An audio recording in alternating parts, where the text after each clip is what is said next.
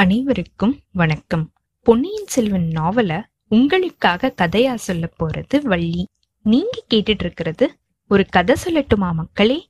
போன அத்தியாயத்துல பொன்னியின் செல்வன் சூடாமணி விஹாரத்துல கடந்த மூணு நாட்களா எப்படி இருந்தான் அப்படிங்கறத நம்ம பார்த்தோம். அவனுக்கு அப்பப்ப சுயநினைவு வந்ததையும் அதுக்கப்புறமா திருப்பியும் அவன் மயக்க நிலையை அடைஞ்சதையும் சுயநினைவு வரும்போது அவன் தேவ உலகத்துல இருந்ததா கற்பனை செஞ்சிட்டு இருந்ததையும் நம்ம பார்த்தோம். நாலாவது நாள் சுயநினைவு வந்த உடனே ஆச்சாரிய பிக்ஷு கிட்ட அவன் ஒரு சில விஷயங்களை கேட்டு தெரிஞ்சுக்கிட்டதையும் இந்த மண்ணுலகத்துல அவன் பலவிதமான காரியங்கள் செய்யறதுக்கு ஆசைப்படுறதா சொன்னதையும் நம்ம பார்த்தோம். அதுக்கப்புறமா அப்படியே படுக்கையில சாஞ்சு படுத்ததையும் நம்ம பார்த்தோம். இப்போ இந்த அத்தியாயத்துல பொன்னியின் செல்வனுக்கு உடம்பு பூரணமா குணமாயிடுதா? அவனால எந்திரிச்சு நடக்க முடியுதா? குந்தவையும் வானத்தியும் இத கேட்டு என்ன செய்ய போறாங்க? பொன்னியின் செல்வனால அவங்கள போய் பார்க்க முடியுதா? பொன்னியின் செல்வன் மயக்கத்துல இருக்கும்போது என்னென்ன விஷயங்கள் நடந்தது அப்படிங்கறத யாருகிட்ட கேட்டு தெரிஞ்சுக்க போறான்? அப்படிங்கிற எல்லா விவரத்தையும் பார்ப்போம். வாங்க கதைக்குள்ள போகலாம். கல்கியின் பொன்னியின் செல்வன் மூன்றாம் பாகம் கொலைவாள். அத்தியாயம் நாற்பத்தி மூன்று நந்தி மண்டபம்.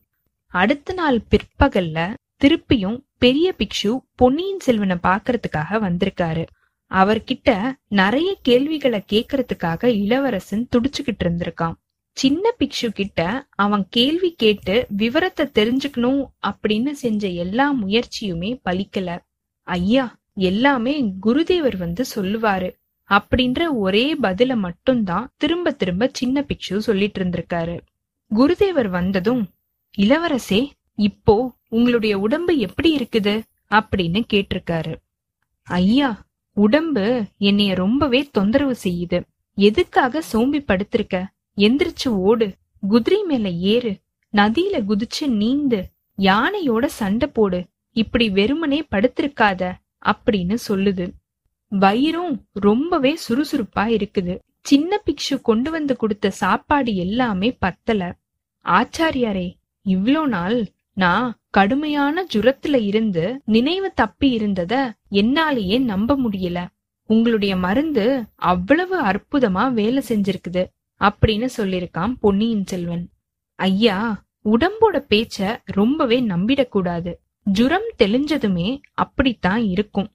நம்ம கொஞ்சம் அசட்டையா இருந்து ரெண்டாவது தடவை ஜுரம் வந்துருச்சு அப்படின்னா அது உயிருக்கே ஆபத்தாயிடும். குருதேவரே என்னுடைய உயிருக்கு வர வேண்டிய ஆபத்தை பத்தி நான் அவ்வளவா கவலைப்படல அப்படின்னு பொன்னியின் செல்வன் முடிக்கிறதுக்குள்ள நீங்க கவலைப்படல அது சரிதான். ஆனா இந்த சோழ நாட்டுல இருக்கிற கோடிக்கணக்கான மக்கள் கடந்த நாலஞ்சு நாட்களா எவ்வளவு கவலைப்பட்டுட்டு இருக்காங்க தெரியுமா? நாடு நகரம் எல்லாமே அல்லோல கல்லோலமா இருக்குது. சின்னஞ்சிறிய குழந்தையில இருந்து வயசான பெரியவங்க வரைக்கும் கண்ணீர் விட்டு அழுதுகிட்டு இருக்காங்க. இப்படின்னு பெரிய பிக்ஷு சொல்லிக்கிட்டே இருக்கும்போது ஐயா நீங்க சொல்றது எதுவுமே எனக்கு புரியல. ஜனங்கள் எதுக்காக அவ்வளவு வருத்தப்படணும்? ஒருவேளை நான் இந்த ஜுரம் குணமாகி பிழைக்க மாட்டேன் அப்படிங்கிற நினைப்புனாலயா? சூடாமணி விஹாரத்துல நீங்க எனக்கு சிகிச்சை செஞ்சுட்டு வரீங்க அப்படிங்கறத தெரிஞ்சிருந்துமே ஜனங்க ஏன் கவலைப்படணும் இப்படின்னு பொன்னியின் செல்வன் கேட்டிருக்கான். இளவரசே உங்களுக்கு ஜுரம் அப்படிங்கறதும் நீங்க இந்த சூடாமணி விகாரத்துல இருக்கிறதும் ஜனங்களுக்கு தெரியாது. இந்த நகரத்துல இருக்கிற மக்கள் எல்லாருக்கும் இந்த விஷயம் தெரிஞ்சிருந்ததுன்னா இந்த விகாரம் இவ்வளவு அமைதியா இருக்காது இல்லையா? மதில் சுவர்கள் எல்லாத்தையுமே இடிச்சு தகர்த்துக்கிட்டு அவ்வளோ பேருமே உங்களை பாக்குறதுக்காக இங்க வந்திருக்க மாட்டாங்களா? அன்னைக்கு காலையில நீங்க கடல்ல மூழ்கிட்டீங்க அப்படிங்கிற செய்தி வரும்போது இந்த நகரத்துல இருக்கிற மக்கள் எழுப்பின ஓலத்தையும் பிரலாபத்தையும் நீங்க கேட்டிருந்தீங்க அப்படின்னா ஏன் இந்த விஹாரத்துக்குள்ளேயே அன்னைக்கு காலையில கண்ணீர் விட்டு கதறாதவங்க யாருமே இல்லையே?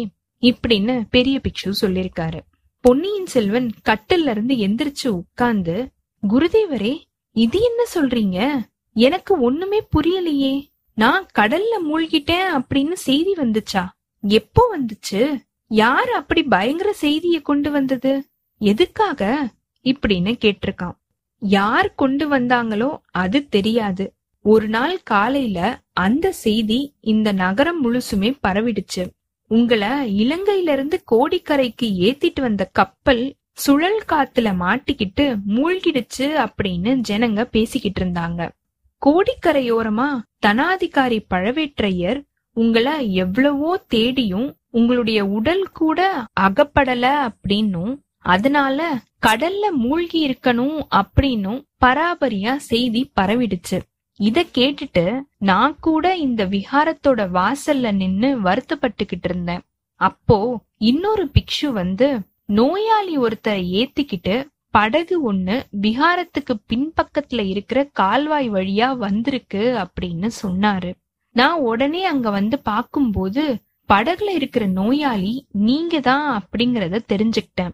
அதுக்கப்புறமா மூணு நாட்களா உங்களுக்கு சிகிச்சை செஞ்சுக்கிட்டு வந்தோம். நேத்து தான் உங்களுக்கு சுயநினைவு வந்துச்சு இப்படின்னு பெரிய பிக்ஷு சொல்லிருக்காரு ஆச்சாரியரே என்ன படகுல ஏத்திக்கிட்டு வந்தது யாரு?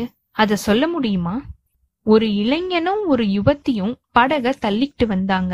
ஆமா ஆமா எனக்கு கூட கனவுல பார்த்தது மாதிரி ஞாபகத்துக்கு வருது.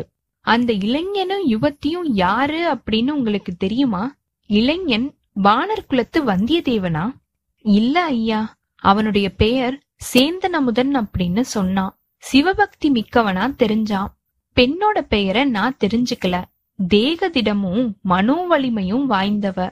இப்படின்னு பிக்ஷு சொல்லி முடிக்கிறதுக்குள்ள அவ யாரு அப்படின்னு என்னால யூகிக்க முடியுது. ஓடக்கார பூங்குழலி தியாக விடங்கரோட மகள். அவங்க என்னை எதுக்காக இங்க கூட்டிட்டு வந்தாங்க அப்படிங்கறத சொல்லலையா? இல்ல இளவரசே நான் அவங்க கிட்ட அத பத்தி கேக்கல. நான் இங்க பத்திரமா தான் இருக்கேன் அப்படிங்கறத நீங்க யாருக்குமே சொல்லலையா?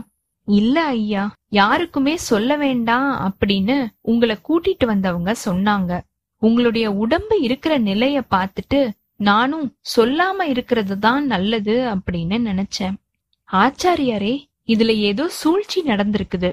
என்ன சிறைப்படுத்தி கொண்டு வரணும் அப்படின்னு என்னுடைய தந்தை மும்முடி சோழ மகாராஜா கட்டளையிட்டு இருந்தாரு அதுக்கு இணங்கித்தான் நான் இலங்கையில இருந்து கிளம்புனேன். நடுவுல ஏதேதோ சம்பவங்கள் நடந்துருச்சு. சக்கரவர்த்தியோட கட்டளைக்கு விரோதமா நான் நடந்துகிட்டு இருக்கேன் அப்படின்னு குற்றம் சாட்டுறதுக்காக தான் இந்த சூழ்ச்சி நடந்திருக்கிறதா எனக்கு தோணுது. நான் கடல்ல மூழ்கி இறந்து போயிட்டேன் அப்படின்னு கதை கட்டி விட்டுருக்காங்க. குருதேவரே என்ன நீங்க இந்த சூடாமணி விகாரத்துல ஏத்துக்கிட்டதே ராஜ துரோகமான காரியம். இன்னும் வச்சிட்டு இருக்கிறது பெரிய குற்றமா மாறிடும். உடனே என்ன தஞ்சாவூருக்கு அனுப்பிடுங்க இப்படின்னு பொன்னியின் செல்வன் சொல்லிட்டே இருக்கும்போது இளவரசே உங்களுக்கு இடம் கொடுத்ததுக்காக எனக்கு ராஜ தண்டனையே கிடைக்கிறதா இருந்தாலும் அத நான் குதூகூலத்தோட ஏத்துக்குவேன். இது காரணமா இந்த புராதான சூடாமணி விகாரத்தை இடிச்சு தள்ளி மண்ணோட மண்ணா ஆக்குறதா இருந்தாலும் எந்த ஒரு பிரச்சனையுமே இல்லை. இப்படின்னு பிக்ஷு பேசிட்டே இருந்திருக்காரு. உங்களுடைய பரிவை பார்த்து நான் சந்தோஷப்படுறேன்.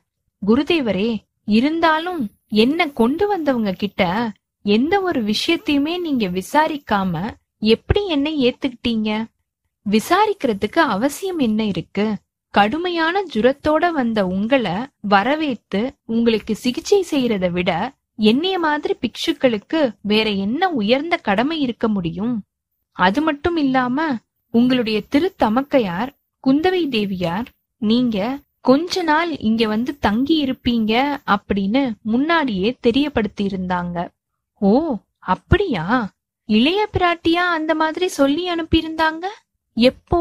இப்படின்னு இளவரசன் கேட்டிருக்கான். நீங்க இங்க வரத்துக்கு ஒரு சில நாளைக்கு முன்னாடி உங்களை கூட்டிட்டு வந்த சேந்தன் அமுதனும் இளைய பிராட்டியோட விருப்பம் அப்படின்னு தான் சொல்லிட்டு இருந்தான். குருதேவா என்ன கூட்டிட்டு வந்தவங்க ரெண்டு பேருமே உடனே திரும்பி போயிட்டாங்களா? அவங்கள கண்டுபிடிக்க முடியுமா? அவங்கள பார்த்தாவது ஒரு சில விவரங்களை நான் கேட்டு தெரிஞ்சுக்கணும் அப்படின்னு பொன்னியின் செல்வன் கேட்டிருக்கான். ஐயா நீங்க பதட்டப்பட வேண்டாம். அவங்க ரெண்டு பேருமே இந்த நகரத்துல தான் இருக்காங்க. தினமும் ஒரு தடவை வந்து உங்களுடைய உடல்நிலைய பத்தி விசாரிச்சுட்டு போவாங்க. இன்னைக்கு ஏனோ இதுவரைக்கும் வரல இப்படின்னு பிக்ஷு சொல்லிட்டு இருக்கும்போது அந்த சமயத்துல சின்ன பிக்ஷு வந்து குருதேவரை பார்த்து ஏதோ சமிக்ஞை செஞ்சிருக்காரு. ஆச்சாரியா பிக்ஷு உடனே இதோ வந்துட்டேன் ஐயா அப்படின்னு சொல்லிட்டு வெளியில போயிருக்காரு. கொஞ்ச நேரத்துக்கெல்லாம் அவர் திரும்பி வரும்போது இளவரசன் அருள்மொழிவர்மனுடைய பரபரப்பு இன்னும் அதிகமா இருக்கிறத பெரிய பிக்ஷு பார்த்திருக்காரு. ஆச்சாரியரே இனி ஒரு நொடி கூட நான் இங்க தங்கி இருக்க முடியாது. சக்கரவர்த்தியோட கட்டளைய மீறி நான் இங்க வந்து ஒளிஞ்சிருக்கேன் அப்படின்ற பழிய என்னால ஏத்துக்க முடியாது. என்னால இந்த புராதான சூடாமணி விகாரத்துக்கு எந்த ஒரு விதமான தீங்கும் நடக்கிறத நான் விருப்பப்படல இப்படின்னு இளவரசன் சொல்லிருக்கான் பெரிய பிக்ஷு மலர்ந்த முகத்தோட உண்மையா அப்படி ஒரு பெரிய பொறுப்ப நானும் இனி வகிக்க முடியாது. உங்களுடைய விருப்பத்துக்கு விரோதமா ஒரு நொடி கூட உங்களை இங்க வச்சிருக்கிறதுக்கு நான் விருப்பப்படல. இந்த நொடியே நீங்க கிளம்பலாம். கால்வாயில படகு தயாரா காத்துக்கிட்டு இருக்கு அப்படின்னு சொல்லிருக்காரு எங்க போறதுக்கு? அது நீங்க முடிவு செய்ய வேண்டிய விஷயம். உங்களை இங்க கொண்டு வந்து சேர்த்தவங்க ரெண்டு பேருமே படகோட உங்களை கூட்டிட்டு போறதுக்காக வந்திருக்காங்க. இத கேட்டதும் இளவரசன் லேசா தயங்கியிருக்கான். ஆச்சாரிய பிக்ஷுவோட முகத்துல மர்மமான புன்னகைய பார்த்துட்டு இதுல இன்னும் ஏதாவது சூழ்ச்சி இருக்க முடியுமா? அப்படின்னு அவன் ஆச்சரியப்பட்டிருக்கான். அவங்க ரெண்டு பேருமே திரும்பி வந்திருக்காங்களா? எதுக்காக அப்படின்னு அவங்க சொல்லலையா? இப்படின்னு பொன்னியின் செல்வன் கேட்க சொன்னாங்க இந்த விஹாரத்துல இருந்து ஒரு நாளிகை தூரத்துல கால்வாய் வழியா போனா நந்தி மண்டபம் ஒண்ணு இருக்குது. அதுல உங்களை பாக்குறதுக்காக ரெண்டு பெண்மணிகள் வந்திருக்காங்களாம் இப்படின்னு பெரிய பிக்ஷு சொல்லிருக்காரு உடனே இளவரசன் அவசரமா கட்டில இருந்து இறங்கியிருக்கான். ஆச்சாரியரே உடனே படகுக்கு என்ன கூட்டிட்டு போங்க.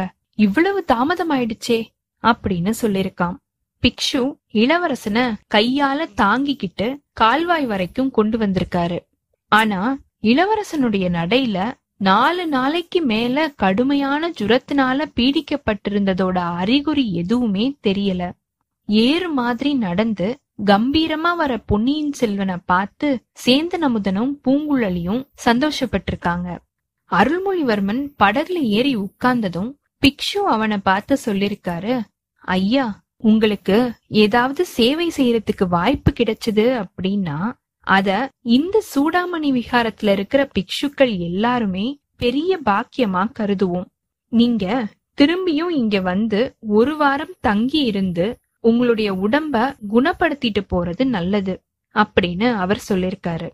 குருதேவரே நான் திரும்பி வருவேன் அப்படின்னு தான் எனக்கும் தோணுது. இல்ல அப்படின்னா இந்த மாதிரி மத்த பிக்ஷுக்கள் கிட்ட சொல்லிக்காமலே அவசரமா கிளம்ப மாட்டேன் அப்படின்னு இளவரசன் சொல்லியிருக்கான். படகு நகர ஆரம்பிச்சதும் சேந்தனமுதன் பூங்குழலி ரெண்டு பேரையுமே மாறி மாறி பார்த்துட்டு இந்த கால்வாய் வழியா நீங்க என்ன கூட்டிட்டு வரும்போது நீங்க தேவலோகத்தவங்க மாதிரியும் சொர்க்கத்துக்கு என்னைய கூட்டிட்டு போறீங்க அப்படின்னும் நான் நினைச்சிட்டு இருந்தேன். என்ன நீங்க ஏமாத்திட்டீங்களே. சந்நியாசி மடத்துக்கு கொண்டு போய் சேர்த்திருக்கீங்க. போனா போகட்டும். கடல்ல நீந்தி கை சலைச்சு நான் நினைவிழந்து போனதுக்கு அப்புறமா நடந்த எல்லா விஷயத்தையுமே உங்ககிட்ட தான் கேட்டு தெரிஞ்சுக்கணும்னு இருந்தேன். அதுக்கு முன்னாடி நந்தி மண்டபத்துல எனக்காக காத்துட்டு இருக்கிறவங்க யாரு அப்படின்றத சொல்லுங்க இப்படின்னு இளவரசன் கேட்டிருக்கான். அவன் ரெண்டு பேரையும் பார்த்து கேட்டாலும் பூங்குழலி வாயே திறக்கல. சேந்தனமுதன் மட்டும்தான் பதில் சொல்லியிருக்கான். குந்தவை பிராட்டியும் கொடும்பாளூர் இளவரசியும் ஆனைமங்கலத்துக்கு வந்திருக்கிறதாகவும் அங்க இருக்கிற நந்தி மண்டபத்துக்கு அவங்க ரெண்டு பேரும் வந்து காத்துட்டு இருக்கிறதாகவும் அவன் சொல்லியிருக்கான். ஆஹா எதுக்கெடுத்தாலும் மூர்ச்சை போட்டு விழற அந்த பெண்ண எதுக்காக இளைய பிராட்டி இங்கேயும் கூட்டிட்டு வந்திருக்காங்க? அப்படின்னு பொன்னியின் செல்வன் கேட்டிருக்கான். சேர்ந்து நமுதன் அதுக்கு ஐயா தமிழ்நாட்டுல இருக்கிற பெண்கள் கிட்ட இப்போ ஒரு ஜுரம் பரவிக்கிட்டு வருது. புனிதமான சைவ சமயத்தை விட்டுட்டு புத்த மதத்தை சேர்ந்து பிக்ஷுனியா ஆக போறதா அவங்க சொல்லிக்கிட்டு இருக்காங்க. இப்படின்னு சேந்தனமுதன் சொல்லியிருக்கான். அப்படி யார் யாரெல்லாம் சொல்லிக்கிட்டு இருக்காங்க? கொடும்பாளூர் இளவரசி அந்த மாதிரி சொல்லிக்கிட்டு இருக்காங்களாம். இதோ இந்த பெண்ணரசியும் அதே மாதிரிதான் சொல்லிக்கிட்டு இருக்கா. இப்படின்னு சேந்தனமுதன் சொல்லவும் ரெண்டு பேர் தானே அமுதா? அதனால சைவ மதத்துக்கு எந்த நஷ்டமும் வராது. இலங்கையில பிக்ஷுனிகள் தவ வாழ்க்கை நடத்துறதுக்கு நிறைய மடங்கள் இருக்குது.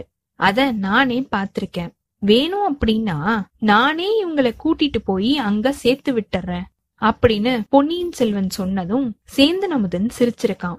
அதுக்கப்புறமா கடல்ல இருந்து இளவரசனும் வந்தியத்தேவனும் கரையேறி வந்ததுக்கு அப்புறமா நடந்த எல்லா விஷயத்தையுமே சேந்தன் அமுதன் அவனுக்கு தெரிஞ்ச வரைக்கும் சொல்லியிருக்கான். பொன்னியின் செல்வன் ஆர்வத்தோட இத கேட்டுக்கிட்டும் தன்னோட ஞாபகத்தோட நடந்த எல்லாத்தையுமே ஒப்பிட்டு பார்த்துக்கிட்டும் வந்திருக்கான். அதோ நந்தி மண்டபம் அப்படின்னு பூங்குழலி சொன்னதும் இளவரசன் அவ சுட்டி காமிச்ச அந்த திசைய திரும்பி பார்த்திருக்கான். இத்தோட இந்த அத்தியாயம் நிறைவு பெற்றதுங்க. அடுத்த அத்தியாயத்துல நந்தி மண்டபத்துல இளவரசனும் குந்தவை பிராட்டியும் வானத்தையும் என்னென்ன விஷயங்களை பேசிக்க போறாங்க? ரொம்ப நாள் கழிச்சு பொன்னியின் செல்வன் குந்தவையை பாக்குறான் இல்லையா? அவங்களுடைய சந்திப்பு எப்படி அமைய போகுது? சேந்தன் அமுதனும் பூங்குழலியும் அடுத்து என்ன செய்யறாங்க வானதி பொன்னியின் செல்வன் கிட்ட ஏதாவது விஷயத்த பேசுறாளா? வந்தியத்தேவனும் ஆழ்வார்க்கடியானும் ஆதித்த கரிகாலன் கிட்ட போய் சேர்ந்தாங்களா? தஞ்சாவூர்ல என்னென்ன நடந்துகிட்டு இருக்குது? இப்படிங்கிற எல்லா விவரத்தையும் பார்ப்போம். உங்களுக்கு இந்த எபிசோட் பிடிச்சிருந்ததுன்னா லைக் பண்ணுங்க. உங்க ஃப்ரெண்ட்ஸ் எல்லாருக்கும் ஷேர் பண்ணுங்க. கண்டினியூஸா எங்களுக்கு உங்க சப்போர்ட் கொடுத்துட்டே இருங்க. எங்களோட சேனலை சப்ஸ்கிரைப் பண்ணுங்க ஃபாலோ பண்ணுங்க. அடுத்த அத்தியாயத்துக்காக காத்திருங்க. அனைவருக்கும் நன்றி வணக்கம்.